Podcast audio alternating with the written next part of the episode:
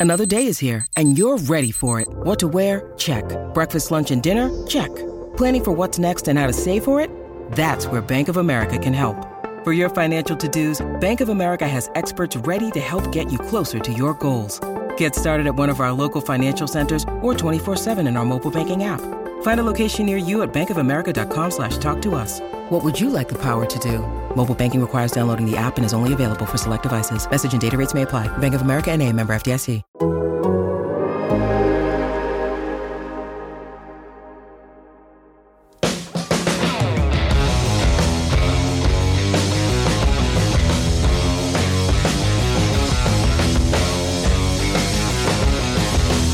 Everybody, what's up? Welcome into Best on the Board, presented by BetMGM, and a happy weekend to everyone because it is Friday, April 29th as we are recording this episode. Michael Beller here with you on this episode of Best on the Board. We are going to take a look ahead to the weekend in the NBA playoffs. It's actually a pretty light weekend given the timing of when these first round series have wrapped up. We actually only have one game that is going to take place over the weekend. That should be a great game, however. Bucks and Celtics game one. If you do want our take on the game six matchup between the Grizzlies and the Timberwolves, we have that. Just go back a couple of episodes in the feed and you'll find that NBA playoffs, Timberwolves, Grizzlies, game six, best bets. It's got a title, something like that. So if you're looking for that, go ahead and click back to that episode after, of course, you listen to this one with me and Jason Jones. Jason, this is, uh, you know, this is fun because now we like getting a little tired of these first round series. So those are wrapping up. And now you and I get the pleasure of talking about what I think personally is going to be the best of what should be a great set of second round series. Yeah, uh, some good matchups. I like the I like the East matchups a lot. I think you know you really got the four best teams in the East left. Mm-hmm. You know, you know, it was still kind of stunning. I should even say stunning. It was just kind of fascinating to watch the, the way the Nets got you know, taken out by Boston. But Boston yeah. really has been one of the best teams in the league oh, since yeah. you know late January, early February. So I'm looking forward to seeing how the rest of the you know the series play out yeah, Boston has been, I would say, maybe even the best team in the league since that point. And, uh, you know, they actually came into the playoffs with the number one net rating in terms of offensive points scored per 100 possessions and defensive points allowed per 100 possessions. You take the net of that, and they were the best team in the NBA, uh, depending on how you want to use that measure. They were about a half a point better than Phoenix uh, coming into the playoffs. So this is a very, very good team going up against the defending champions. That's where we're going to start. We'll also talk about a couple of the series that are set on yesterday's episodes. Uh, James Edwards and I discussed Celtics Bucks as a full series. So if you want a little bit of take on that, you can go check out that episode as well. We're going to talk about game one here of Celtics and Bucks. We'll also take a look at the Heat Sixers matchup and the Suns Mavs over in the West. Let's start with that matchup, though. Game one, Sunday, the one basketball game that we do have this weekend Celtics and Bucks, the first game of the second round. The Celtics in game one are four and a half point favorites at home. 218 and a half is the total on this. It's not a surprise to see the four and a half number next to uh, the Celtics name in this one, Jason. They are relatively comfortable favorites to win the series. I feel good about the Celtics here. I think this is going to be an awesome series, but you know, as uh, as James laid out in yesterday's episode, they have the right personnel to contain Giannis as much as you can possibly contain Giannis. We're not saying they're going to shut Giannis down, but if you were building a team that said, "Can we hold Giannis to 28 to 32 points on 50% shooting?" Boston's got the personnel to do that, and so I'm going to go with them in Game One and lay the four and a half here. What are you looking at with this series? I think the same thing, and especially when you don't have to worry about Khris Middleton's uh, shooting right. on the outside. You can really take all all of your focus offensively. I mean, defensively, and really try to you know build a wall against Giannis and you know hopefully if, if you're Boston, you get your defense set and make them mm-hmm. try to attack you know a set defense. And what I say without Middleton, Middleton not being in this series is a really big deal. Yeah. And they were able to beat Chicago, but Chicago to me was one of those teams where they beat the teams that were bad. They, you know, the record show they couldn't beat good teams. Mm-hmm. And Boston can beat anybody, especially the way they play defense. And I just think without having to worry about Middleton, I don't think you can count on Jrue Holiday to be a 20 plus point ga- game a guy mm-hmm. every night. Grayson Allen got hot against Chicago, but are you going to count on Grayson Allen hitting five threes every game? No. I don't think you can really do that. So, yeah, I like Boston a lot in game one, like Boston in the series. It, it is a team that is very thin behind Giannis and Middleton. Like that, that Middleton, the Middleton injury is just such it, it, it, sucks. We hate to see injuries happen any time of year, especially this time of year, and especially to a player like Khris Middleton because it takes such a bite out of what the Bucks do offensively.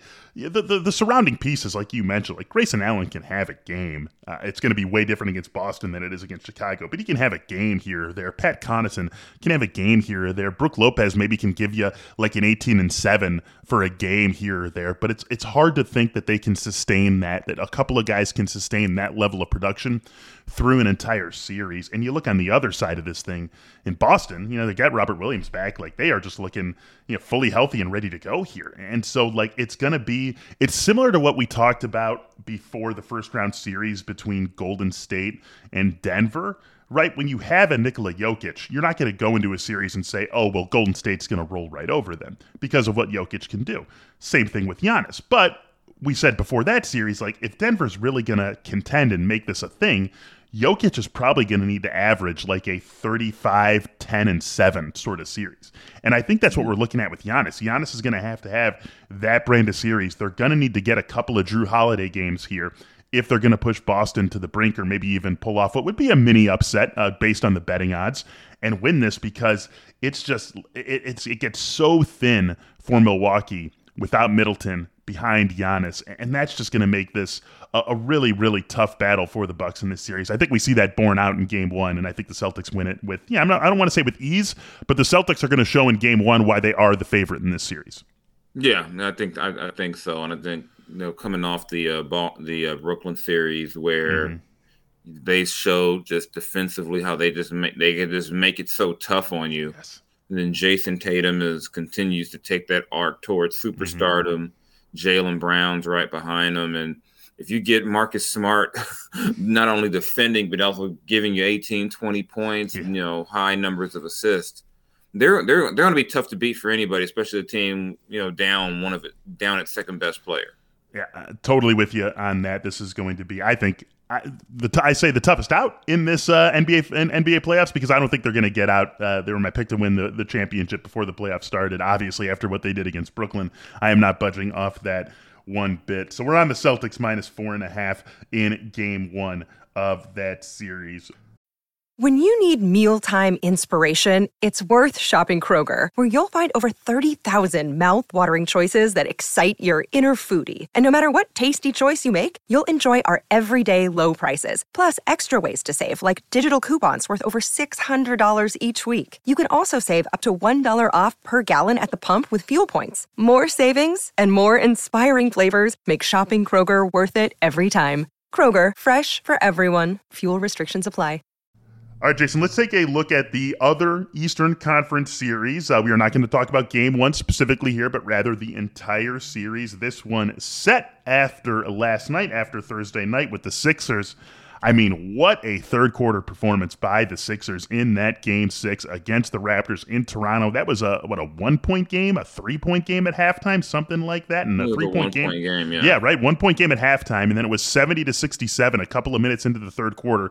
And then that was it. The Celtics go out, or the uh, the Sixers go out, go on a twenty two to three run, and just end that game, end that series right there in the third quarter. One of the best single quarter performances we have seen in this entire playoff. So the Sixers move on. They go up against the one seeded Miami Heat in the Eastern Conference semis. Heater favorites in this series, of course. They are minus 160, 76ers plus 135. So this should be a very fun series. How do you break it down?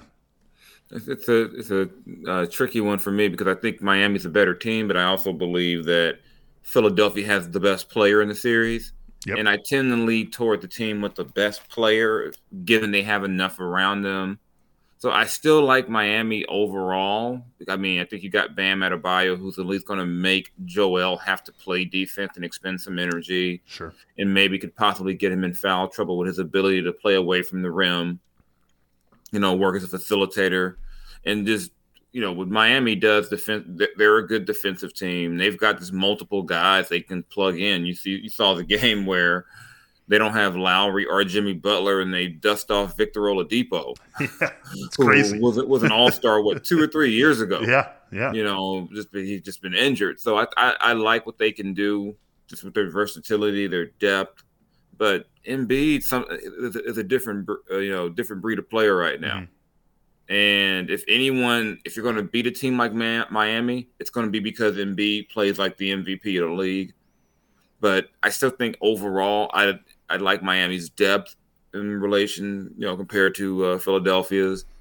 I just like their consistency because even in this last series against Toronto, you saw two Philadelphia teams. You saw one that looked like it was a championship team, and then you saw another one that couldn't win, you know, against you know a team down. It's you know it's it's you know it's All Star and Fred VanVleet. My only yeah. concern with Miami would and be Scottie Barnes, sir. Yeah, exactly. Yeah, my main concern with uh, Miami would be health. You know how how Kyle Lowry, you know, mm-hmm. can he get into form? You know, is that knee going to bother Jimmy Butler? You know, over the course of the series. But all things equal, I like Miami. I like Miami too. Laying the minus 160 feels a little rich when you are talking about uh, the other team having the best single player, which I, you know I don't think anyone would argue with that in Joel Embiid. But I still think top to bottom, this is a better team. I think that yeah, I think they've got a slight coaching advantage in Erik Spoelstra versus Doc Rivers in this one. And you know, I take a look at. Um, I, I feel like you know, obviously the Sixers asked James Harden to be a different player than he's ever really had to be in his career, save for maybe those first couple of years in OKC when he was playing alongside KD and Russell Westbrook. But I think that they're going to need a little bit more of Harden scoring to win this series. Um, great oh, facilitator, right? I mean, three three double digit assist games, uh, all of those coming in Philadelphia victories, but a high mar- high watermark of 22 in that series against uh, Toronto from a point scoring perspective. I, I, I, they need more scoring. They need a 25 to 28 point per game James Harden if they're going to win this series, I think. I agree. I just think, you know, they can't have a James Harden taking nine, ten shots in this yeah. series. You know, yeah. he can't go, he can't go like, you know, five for 12 in this series. He's got to go and having Tyrese Maxey playing as well as he's played mm-hmm. helps. But for them to, to pull off this upset, they need James Harden to I don't know if he goes about all the way back in the time machine, but they sure. need him. They, they need a they need a version of the Houston James Harden, I yes. think, to win this series. Yes, we are in total agreement on that. And do they get that for seven games? I mean, that's that's the question here. You know, no one thinks this is going to be a quick series, even though uh, you and I are both feeling Miami. I don't think I'm not feeling Miami in a in a five game series. I think this game, I think the series goes at least six here, uh, and I think that's ultimately where where this where this breaks in Miami's favor is that assuming a long series, you obviously need multiple paths to victory. You need to have a diversity of a, of ways of winning games uh, to beat another good team four times out of seven games and I just look at the way Miami can do things. I look at the way Miami can spread out its scoring load. I look at what you know Miami did defensively against a way different Atlanta team. Where I'm not going to try and put Atlanta and Philadelphia on an apples to apples comparison, but you know, Miami's defense was excellent in that series. What a I mean, Trae Young hasn't had that bad a run of games probably in his entire life uh, let alone in a spot like that. So, like, I just you look at what so again, so what Miami can do defensively, the way they can spread things out offensively, the way they can get so many different guys as leading scorers in what are good offensive games for them. The diversity of their paths to victory are wider and more numerous than Philadelphia's, and so ultimately, that's what tips me in Miami's direction for this series. Uh, yeah, I agree. I think Miami can win a game if Jimmy Butler only has 14 points. If yep. Joel Embiid has 14 points. Philadelphia is not. Philadelphia loses unless, by 25. yeah, unless James Harden goes for 50 that game, they're not winning that game. yeah, exactly. So that's going to be a good series too. And man, I mean, whatever the whatever the Eastern Conference Finals end up being, it's going to be a hell of a battle. But uh, we'll have uh, maybe 12 to 14 games uh, between the two series before we get to that point. Let's take a look at the one Western Conference series that is set. Again, we are recording this before Game Six of Minnesota and Memphis. So Golden State uh, in our real life timeline, as we sit here right now, still waiting for their opponent. But the Suns and the Mavs are ready to face off against one another in a 1 4 battle out west. This one, no surprise uh, to see the Suns major favorites, minus 350 on the series money line. You've got the Mavericks at plus 260. A lot of this, I mean, good to see Devin Booker back for Phoenix uh, in that uh, yes. series clinching victory against New Orleans. Obviously, that portends well for this upcoming series against Dallas. I'm not laying the 350. That's very ridiculous. I'm also not getting on Dallas at plus 260. I think so long as Devin Booker is basically himself early in this series, this uh, this should be a, a Phoenix Phoenix and five, Phoenix and six sort of setup for me. Yeah, I agree. I think some of the things that Phoenix was able to, I mean, uh, Dallas was able to do against Utah, they won't get away with against Phoenix. I mean, you won't be able to get away with putting a guy like Luka on DeAndre Ayton. Yes.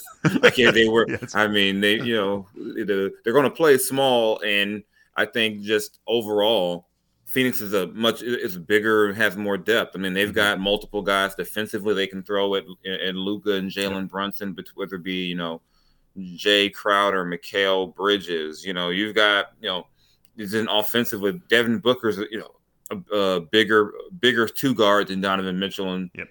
and a better player. Yep. You know, Chris Paul, you know, is not going to do what Mike Conley did in that series. Where for it seemed like for half of the series, Mike wasn't even there, and then uh-huh. even last night that critical. Tra- I mean, I didn't know where Mike was going with the ball. He had a chance to take the lead, and he yep. like stops, stumbles, travels you're not going to get that from Chris Paul. I just think Phoenix is too is too well of a well coached team, too complete, too deep. They can, you know, you know, even if even if Devin Booker's kind of still has to work his way back in, having a guy like Landry Shamet on your bench doesn't, you know, mm-hmm. you don't Cam feel, Johnson. Yeah, you don't feel like they're going to mm-hmm. fall, you know, fall. Off. I just think they're too big, too too good to, to you know to lose the series, and I think no, at most it goes six. But if he said Phoenix in five, I wouldn't. You know, I I wouldn't flinch at that. I'd be like, okay, I can yeah. see that. Another another series where the underdog clearly is going to need a singular performance out of its superstar. Uh, this is going to have to be just a monster Luka series, and he, he's Luka Doncic. That could that is obviously within the range of realistic outcomes. That Luka just goes nuclear for seven games and Dallas somehow pulls off an upset here. But that's what it's going to take. There's just again, there's there's too much depth on this Phoenix team, and the fact that they got Devin Booker back in Game Six. Obviously, he was still working his way in. He was not the Devin Booker we are used to seeing. But the fact that not only did they get him back, but they were comfortable trotting him out because we're let's say they lose that game. Let's say they don't play Devin Booker and they lose that game.